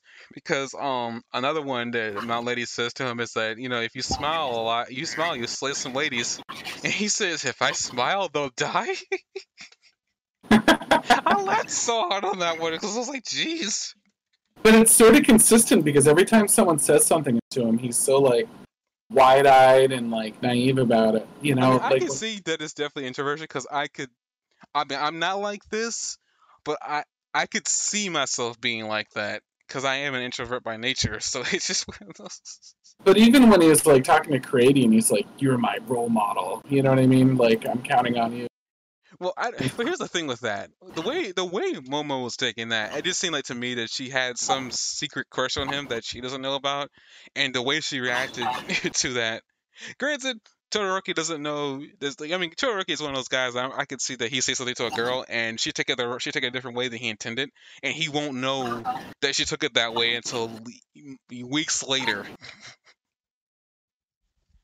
and he didn't mean it like that. It's just one of those things. I get I get to see him being that guy, but I just find it funny that yeah, it's a slice of life moment, but it's it's just funny. It's just it's just like I, it's these types of situations I wouldn't expect it Shoto to be in, but at the same time, it's so funny to see him in these situations. Yes. because he he has a hand on he has a hand on hero work so good so well, but he doesn't have a hand on like uh human human interaction, aka introversion. But uh, when we were done watching this episode, me and Jesse, Jesse said, "Oh, that was kind of a fluffy episode," and I don't think so. I think that like these moments, like you're describing with Shoto, I think they're critical moments. Like they might not be like flying the plot forward, but little moments of like endearment and like laughing with the characters and having some moments with the characters like this really flesh them out, and it helps you care about them later when they're under conflict or their personalities under the test or something like that. Like having some like organic like slice of life like moments like this really really help you invest in like who they are. Yeah i know you're talking about. I mean putting a character in a situation they probably otherwise wouldn't find themselves in just to see how they react. And i, I will say that it's it's a situation this i can see sort of acting like this in real life but i mean he's only like 15 so i mean a lot of this makes sense. He's like he's gonna he's gonna he's gonna take because he's such a serious character up to this point he is gonna take slaying the ladies literally because this is who he is. But uh, I guess with that, um, they pretty much she like Mount Lady uh, asked him an interview question about like what like what is your what are your special moves and this is where I bring up that I didn't know his ice wall technique had a name. And if I can get to the name real quick, here it is. Heaven piercing ice wall. I didn't know that wall had a name, so now we now know that that's that has a name. I shouldn't be shocked by this, but at the same time, I was confused if it did or not. Cause he's, always used it instinctively. He's never used it in conjunction with a name. So I thought that was cool. And then I think yeah, this one he does another move, right? Because he covers an area, stops others. It's much crowd control. Flash freeze heat waves, the name of the move that he that he has, where he expands the heat. Mm-hmm. And they also bring up uh, uh, the movie he was trying to do during the fight with um, with uh, 1B. And I don't know if he was trying to do the flash fire fist from the way he made it sound like he wasn't trying to do that. Um, he also brings the fact that he can't do it and he's nowhere near his his old man's level. Um, I guess this is more saying he doesn't have as much fine-tuned control over his flames as his father does. And um, yeah, I, am looking at it right now, and I, I get to the point where he's like, you should you slay a laser with a smile, and it's like the this look, the look on his face is perfect. I, I don't know why. I need to get a screen cap of that and use it in this podcast. I'm sorry, it's just perfect if I smile, they'll die. Just like he's so concerned. Can I also just appreciate for a moment the um, the fact that Todoroki's like hair is red and white, and he's wearing a outfit that's red and white. And if you look at the ball at the end of his, the little balls at the end of each of their like Christmas hats has something that represents them. So Todoroki's like the ball, the little cotton ball at the end of his hat is red and white, and the rock guys, Red Riots is like a little rock at the end of his hat. Did you notice that? No, I did not actually notice that. I did not. You got to check it out. It's like a great detail. I guess I'll get to that at some point. Um, now as you get past Todoroki's showing of power, uh, Tokoyami asks a really good question: Is like, are we supposed to show our moves? And this is where Mount Lady gets serious, and I was like, this is a side of her that I didn't know existed. But even Mineta actually brings that too. Is like a few minutes ago, the woman, uh, a character who was more concerned about how she, how people viewed her, was being real and saying that it makes sense. That, you know, it's a story element and uh, to add into the anime world, like in terms of like because a lot of times people, a lot of people make like make fun of anime characters for yelling out their moves. Because like, what's the point of that? Well, in this in this world, um, it's a way to have civilians feel safe. If they if they know what move is being shouted, they know which hero is there. Um, so in Shoto's situation, if when he becomes a pro hero, if the situation calls for he uses the flat, he uses the the heaven piercing wall, they'll immediately know that he's there it's a, it's a, it's like a calling card. So like that's why they make a move and they yell the name. It it make it actually makes a lot of sense, and I never thought about it in that in that way. but it makes a lot of sense actually. It's like why would they yell and move? Well, in this situation, people need to know who you are. They're not gonna know who you are, and you know they're not gonna know anybody from UA, um, unless they know them by their hero name. But unless unless they know, I guess something about them, they probably won't ever be able to you know know it instinctively that oh my goodness, Deku's here or, or, or Uravity or Froppy. You know they're not gonna know. So like it, I guess it's kind of cool. Granted, Robin doesn't really have a flashy move like that. Huh. But um that was kind of cool. I mean, they have you know pretty much my lady explains that you know they're work they're trying to like uh, work on their uh, PR skills so that way people know who they are. And he flashed back to when Mount Lady showed up out of nowhere and kicked uh, that giant dude in the first episode in the face. Mm-hmm. So like I mean like they're uh, she they're, she's she's being serious with the UA students uh, here, which is something that for the for the for a long time didn't have a serious side to her at all whenever she was there. Didn't like her for that, but like I mean here it's kind of cool. But what I want to bring up here too is that um pretty much like uh Mineta brings up that it seems like she's changed. Azella brings up that it's not just her, it's the other heroes too. And um you know because they don't have All Might being the the the one the the end all be all force to stop all evil. All the other heroes had got to stop up, get step up. But I I, I view this as like All Might. I, I say before, and I said this before early on too. Like All Might created a problem, and the problem that All Might created was the fact that he was the uh, he, he no one else no no one else was ever needed because All Might was going to be the one to stop a lot of the small crime and also the bigger crime, and because All Might was so dangerous, the villains didn't dare do anything because if they, they they did something, All Might would just be there.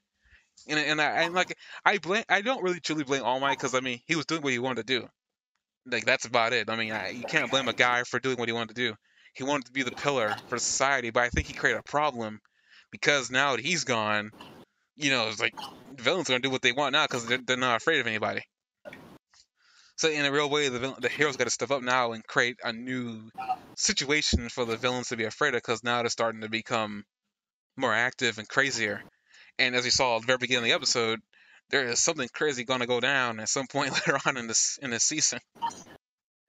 I, I mean, what like... it is, but like, well, I guess until I kind of like the like the dynamic they showed of like the hero pillar, and you see, you know, uh, you see Endeavor up there, and I say I, I, I like this because like you know there was a hero that needs other people to help him out, and that's nothing to be ashamed of. All Might's a hero that didn't need anybody's help. In in reality, he could have done. He could he could do pretty much everything he needed to do on his own. I guess situation depending, but I mean for the for the largest part, I don't think he needed help from anybody. If anything, they were just the other people were just there to you know detain the people he beat up. At least is how I viewed it. I mean, I don't know how you viewed it. No, I agree. I'm sorry that I agree.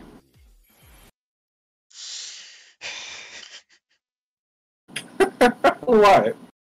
I'm just gonna do that. Just move on. Did you just hang up the hang up the call or something? No, like, I... he's gone. No, he I'm still here. It. Wait, am I still here? What? Hello? Yeah, you're still here. I'm teasing you. Oh, don't do that, man. I'm having issues with internet recently. but um, yeah, we have all the like the all the class one A saying their um catchphrase of what you know what's gonna let people know they're there. And um, Bakugo does the Bakugo thing. So I'm not gonna say anything random. I'm just gonna just shut up and follow me. I was like, that's and just the face. Someone needs to screen cap that face too, because the face Bakugo had. I think that was golden too. I think the face he had when he said that. But um, when he said what? I'm sorry. No, Bakugo's like, I'm not gonna say anything random. Yeah, here it is. Like, I'm not gonna say anything random. Just shut up and follow me. The face that he had when he said that, which is golden and priceless. it's like it's like a little kid who who wants to be the leader, and he's not gonna he's not gonna he's not gonna settle for less. He doesn't want to play along at all. I mean, he said that right here. I mean, he, he says that right here. You don't see eye to eye with other people. Oh, and I guess the the interesting thing that I guess is not stated a lot is that you know Deku has stage fright. He literally freezes up when he's on doing a mock interview. and I think that's golden too. It's like that's really funny. I guess it's kind of funny too. Like a lot of the three characters here, like Todoroki, Bakugo, and on Deku, all have a have a moment here that's actually pretty funny that brings them to the forefront because of what happens later on in the after credits sequence. But um, Deku does like Bakugo, uh, Deku does not know how to deal with stage fright, and he uh, freezes up really well. And um, they bring up the fact that he a lot of his moves are like copied from All Might, but he brings up that he's he's like made him more useful for him. And uh, this will bring up the other quirk that he that he showed, and Deku brings it out again for the first time after two weeks, and uh, it's only uh, it's it's only a small th- uh, thread. Which I mean, it's impressive that he can, he can just bring that out. But I guess another thing I want to bring up too is the fact that if you noticed when when Deku brings that um, Black Whip out, it comes out of the uh, the knuckle bar- the knuckle gauntlets, the, the knuckle shaft things on his own fist. Mm-hmm. I thought that was an interesting little detail that it seems like the creator is like consciously making design choices on Deku's costume in preparation for a lot of this. Those were there like um that the the the when he had that fight with uh with gentleman like those, the gauntlets he got, he got those gauntlets during that during that part. But there was no way we were gonna know that he was gonna get another quirk. So I love that you know he he knows what he's doing and he knows what he's trying to do with Deku's abilities and he's he's making the design choices there to make it so that at least it makes sense out of where it comes from on, on Deku's body. I thought it was a really cool like the the little choice that they decided to, to, um, to show there. I don't know if it's ever always gonna come out of his uh out of those like little bar- barrels on his hand, but it's really cool that it looks like you know when he does eventually learn how to control Black Whip, it looks like he'll be able to like have like a claw technique coming out of his fist. And that's exactly how I interpreted that. That it was like that his gauntlets were there to facilitate the use of that. It's such a pitiful little opening, but like so was his first uses of All Might. So I think it's great. I just like the design choice in the gauntlets though, because like those are kind of cool. I never even thought about that until now. But I was like, yeah, it's really. So I'm actually kind of curious what other parts of like Deku's costume were designed in such a way for power to come out of it. Because I don't uh, see anywhere else on his like other than the soles on his feet. Nothing else on his costume seems like it was designed to to do something like that. But hey, I could be wrong. I mean, it's pitiful, but Deku's happy. I mean, everybody else is like confused, but Deku's happy that he was able to get it to come out. yeah, I don't know if he has a lot of other things he could be doing with his costume, though. I mean, he's he jumps, he punches, he leaps, he. I think he he seems more durable than human beings, so he must have a little bit of dur- durability in his work. But he's just a slugger, like before he picks up other other pieces to his quirk, right? Yeah, what I, what I was saying is like, I mean, not Deku, like, cause like I, that those barrels in his fist, those were a conscious decision made by the creator, not Deku. Those were a conscious thing that he did. And I thought it was kind of cool that he he's actually using them, cause like most people make design choices to the characters, but they never really they're just there as a design choice and not really anything else. Um, yeah. I guess in conjunction with like the Christmas thing, they bring up that work studies are coming back, and uh, apparently the Hero Committee is making UA open them back up again. So a lot of UA students are talking about like where they're gonna go um to do the work study again. And we see Uraraka and Froppy are gonna go back to uh, Ryu, that that dragon chick. Uh, I think Tokoyami will probably go, go back to working with Hawks. I'm pretty sure. Um, I don't know where Red Riot will go to work though. I mean, he could go back working with Fat Gum. I mean, Fat Gum showed interest in him, so I guess that could that that could be where he goes. Uh, they bring Kirishima brings up to uh, to Bakugo is gonna go back to Best Jeanist, which we have a little bit of like a uh, a moment with De- uh, Bakugo and he's like looking um, at like what looks to be an iPad and we see that Best Jeanist is still missing which is kind of weird. I thought he was in the hospital, but I guess now he's missing.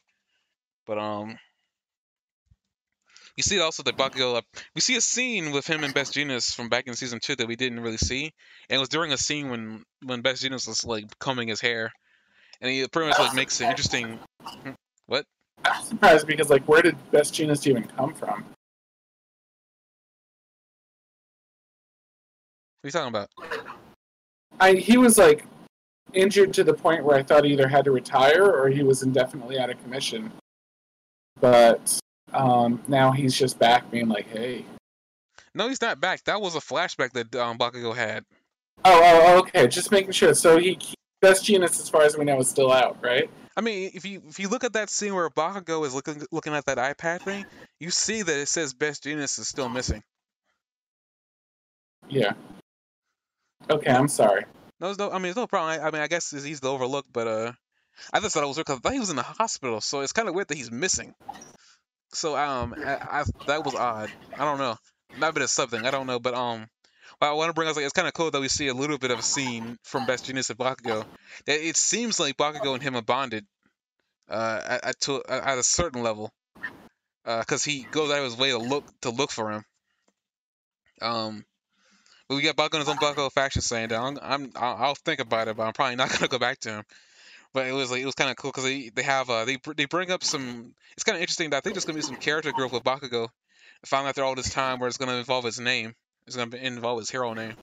Because uh, Best Jeanist like says like when you become a second year and get your provisional license, come back and tell me your name. And it's like that's just kind of interesting. Like they're putting some emphasis on Bakugo's hero name for the first time in a while. So I don't, I don't know yeah. what's I don't know what's gonna be. Because I mean, it, he makes it seem like it's gonna be a part of like Bakugo's like uh, uh upcoming, I guess, upbringing. Like it's gonna be about who you who he wants to be or he, who he needs to be. So that'd be kind of cool. Uh, see anything else with that scene? I think you wax very poetic about your favorite characters.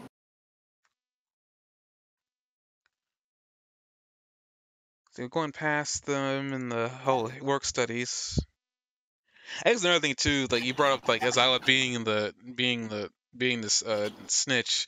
Uh, All Might's very positive. Nobody, no kids in the, no students in the UA course are um are like a, a spy. I was joking about Eraserhead being the snitch. I was just, I was joking about Eraserhead being the snitch, not Aizawa. I don't think he is. I was just joking around about how terrible it would be. Aizawa and Eraserhead are the same character. Oh, I'm sorry.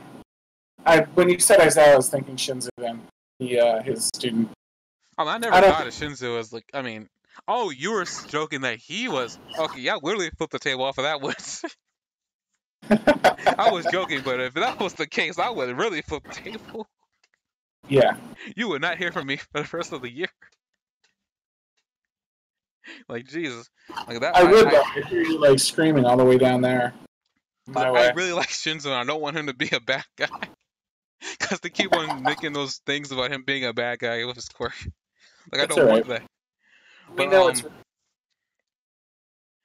But yeah, they keep they're positive that nobody in the in the chorus is.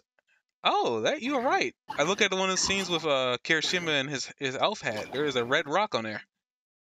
Yeah, if you look at them all, they all do. Uh, Earphone Jack has a, a musical note. Bakugo has a little explosion. Um, Midoriya's I don't get. It's just sort of like a green, fluffy. Um, I think Invisible Girls is not there, which is kind of cute. Um, yeah, Uraraka has like a little planet. I, am guessing that's the best they could do with her. Um, the bird guy. What's the bird guy's name? Tokoyami. Yeah, he's got like his hat is drastically different, and it looks like it's his weird jagged head, but it's also got two feathers coming out of the top. Oh, that dude with the beard was Iida. I was so confused about who that guy was. yep. And then uh, Acid Girl has like a little splash of acid coming out of hers. They all have like their own little thing. I didn't get a good look. If you see a good look of Invisible Girl, I think hers is just not there or it's the only one that you don't get to see. Um, but I think Invisible Girls one is just not there. I'm just not sure. I I kept looking at it. I mean, I'd buy that. Uh, I guess while we're going through all that too, we uh we we, we get confirmation about Night Eye's agency still working. You know, they're just like really busy because Night Eye was doing all the work before he died. Uh, rest uh-huh. in peace. Um, I mean, Deku's not all that concerned. I'd like to point out that Bakugo's like black shirt. Does that look like the Punisher symbol? Yeah, or something generic like that. Yeah. Halloween for Christmas.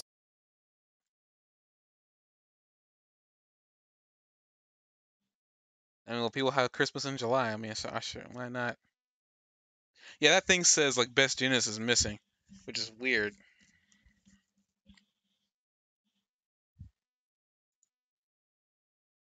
I don't know, like maybe they lost track of him for whatever reason. I just like how Ashido is so positive trying to get Bakugo into a Santa outfit.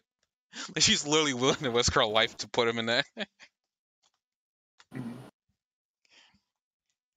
Grape has a grape on his, and uh, Sugar Rush has a little candy bar on his. I know I'm still harping on that, but I think it's cool. Uh, like I guess we want to hop on something now. Yeah, I'm at that point. Um, they make a big deal that he apparently can cook regular food. I thought that was common knowledge. Deku has a little green splash on his, and I'm that's just, that's just his hair when he uses one for all because it has a he, his hair has a green tint. I just thought maybe that meant he didn't shave under his pants. That's all. Good news for Araka? I don't know. Uh, I mean, the carpet matches the drapes. Isn't that what they're getting across? oh dear. I don't want to know that. I also kind of liked the Christmas tree. I'm sorry I'm stuck on all this little holiday stuff. When Well, they we're the pan the across the episode Christmas anyway. I mean, at this point, it doesn't matter. um, when they do the Christmas tree and they're panning across it, like you can see, like you can really pick out which who put what ornaments up there. You see, like an All Might ornament. You see a big grape.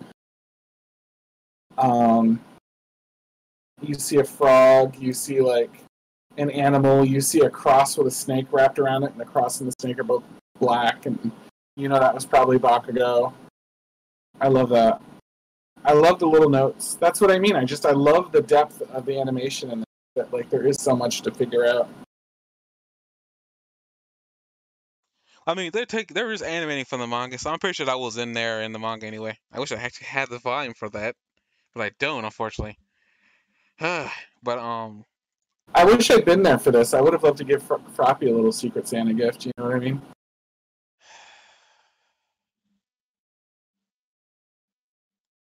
if FBI knocks on your door, don't call me.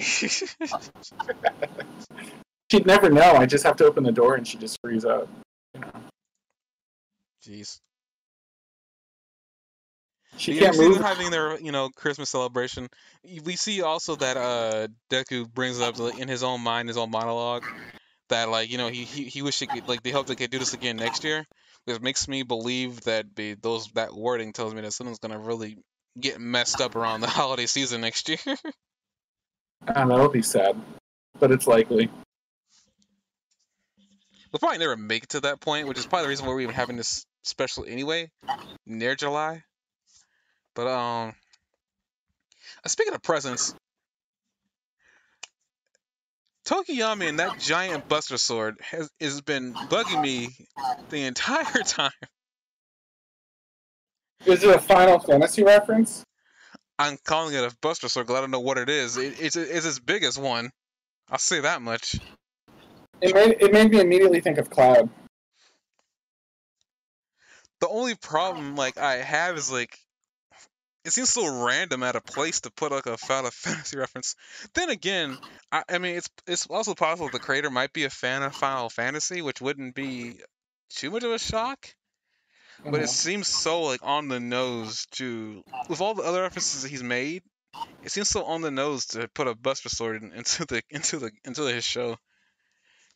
But he likes to he likes to break his own animation style from time to time just to remind you that he can.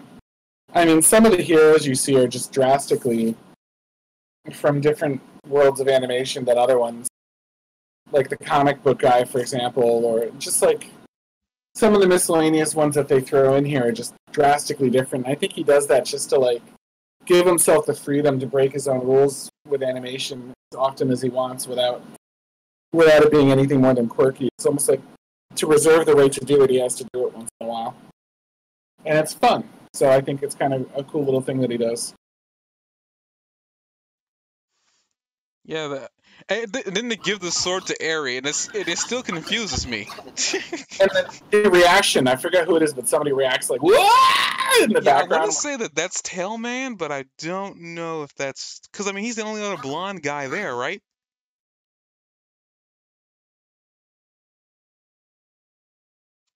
I don't remember. I mean, some of the people that were there were from Class B. Was Class B really there with them? I didn't. I didn't see anybody from Class B. You saw the big, not in those scenes, but in the earlier party, there was Class B hanging out. There was Red Riot's um, metallic counterpart, and there was the giant hand one. I was And speaking of I, that. I love that. I mean, I already brought this up before. How I, I like that. Like they they're starting to make differences between those two because they're not 100% the same. uh, Their abilities are anyway. I like that they've made the reference in the show that like you know he can't. He confirmed it. He cannot. mm, Um, he cannot make the metal that he turns into denser, but he can resist the heat. Kirishima, on the other hand, can make himself uh, uh, like the skin on his on his on his body denser. Well, not denser, but like harder. So I do like that they finally, at least they're finally making those differences because it kind of irks me a little bit that they say that they're the same, that their powers are basically the same. I mean, on the base level, yes, but like when you get out of it, they're not the same. yeah, I guess to end this off here, uh, essentially, I said this earlier on, but like um, Todoroki extends an invitation for uh, Deku and Bakugo because they don't have anywhere to go for their internships to to come with him to his father's agency, and like that was like it was like kind of a shock. It looks like it was a shock to uh, it was a shock to Bakugo because we panned to him first, and we panned to Deku, and he's like shocked that he even offered to offered to him as well. So it's kind of cool that it seems like they're they're they're having their friendships getting getting better. Looks like, but essentially, yeah, it looks like they're going to be uh, interning with Endeavor. So we'll be seeing a lot more of him in the next several episodes. I think, I think this starts the new arc. If I think correctly, I think it's called the Endeavor Agency arc. I think that's what we're doing. That's what we're doing next. Is that we're dealing with that now. So that's pretty cool. That like we got all that. We we had a little downtime that I think was necessary because all the action that we had and the new power that Deku got. But I guess it also makes sense too why Deku would probably go there because I mean he taught Todoroki how to use both his powers, so it probably makes sense that maybe he could teach him how to use his powers. At least the other power he has, or learn how to control both quirks at the same time. I guess. yeah. I think I think Deku will be up for the challenge. I think uh, Icy Hot's going to be happy to have a little bit of company there, and maybe even Bakugo will learn something valuable other than just throwing fire. He Endeavor might have some actual like straight up um, wisdom to share for him. You know what I mean? Because I feel like maybe at some point in his life, Endeavor went through something like Bakugo's gonna like going through now. You know what I mean? Like maybe Endeavor used to have a difficult time controlling his temper and stuff like that too, because it does sort of seem a little bit on the short-tempered side. And maybe he can like help Bakugo like cool himself down and be someone that Bakugo, Bakugo will actually listen when it comes to some of that stuff. Yeah, I mean, I mean, Endeavor's kind of calmed down though. He's kind of like cooled his cooled his temper now in recent I times. get the, I get the feeling that Endeavor might have been somebody that, when he was Bakugo's age, was kind of a hothead too. So if you think of it that way, like he'd be like, "Yeah, I used to be like that. Here's what I did when I was at your phase." Bakugo's not going to see him as like a total tool because Endeavor still comes across as, across as pretty fierce. You know what I mean? He'd just be like, "Yeah, I'm, you know what I mean?" Well, I mean, I think you- you listen to him too, just because he's a, he's the number one. He, you know, and that's the that's where he's going after anyway. it didn't work so well with All Might, but All Might is such a, like a Boy Scout. I think he might listen more to someone that's not quite a, such a Boy Scout. I mean, I hope he listens because I mean, Endeavor's a flawed character, and I and I enjoyed flawed characters a lot more than perfect characters. Not saying that perfect characters aren't good. I just enjoy flawed characters a little bit more because this is just more depth you can, you can go through with them. But uh, I mean, I honestly, if any character he listens to, it probably will be all Endeavor anyway. I mean, he looks up to All Might, but not enough to the point where he'll take he'll he'll take kindness from him either. So if anything, Endeavor Yeah. probably the person like see that what Bakugo needs, because it seems like Best Jeanist got through to Bakugo, and Best Jeanist didn't treat him. It, it, actually, Best Jeanist kind of treated him the, uh, in, in a, in a, it treated him in a way that made him respond. Yeah. So it was like, I guess Endeavor will probably know how to do that too.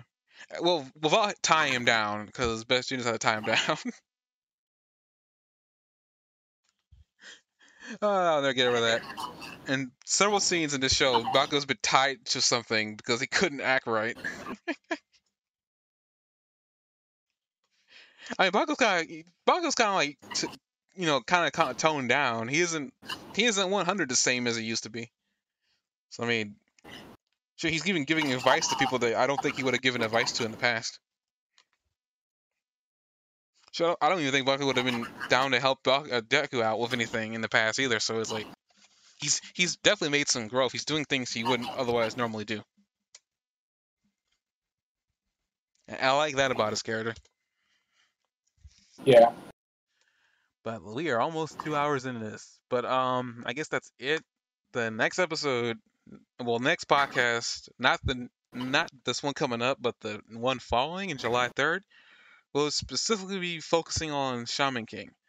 Uh, meaning I guess we'll probably be going from like My Hero Academia to Shaman King, and then into Shaman King more. So we'll we'll we'll get the logistics of that mapped out. And if maybe something else pops up in the meantime to watch, I don't know. Uh, I guess we'll deal with all that when it comes down to it. But next week, definitely, if there's no My Hero episode coming out, we will definitely be reviewing that. So, um, until next time, see you guys then.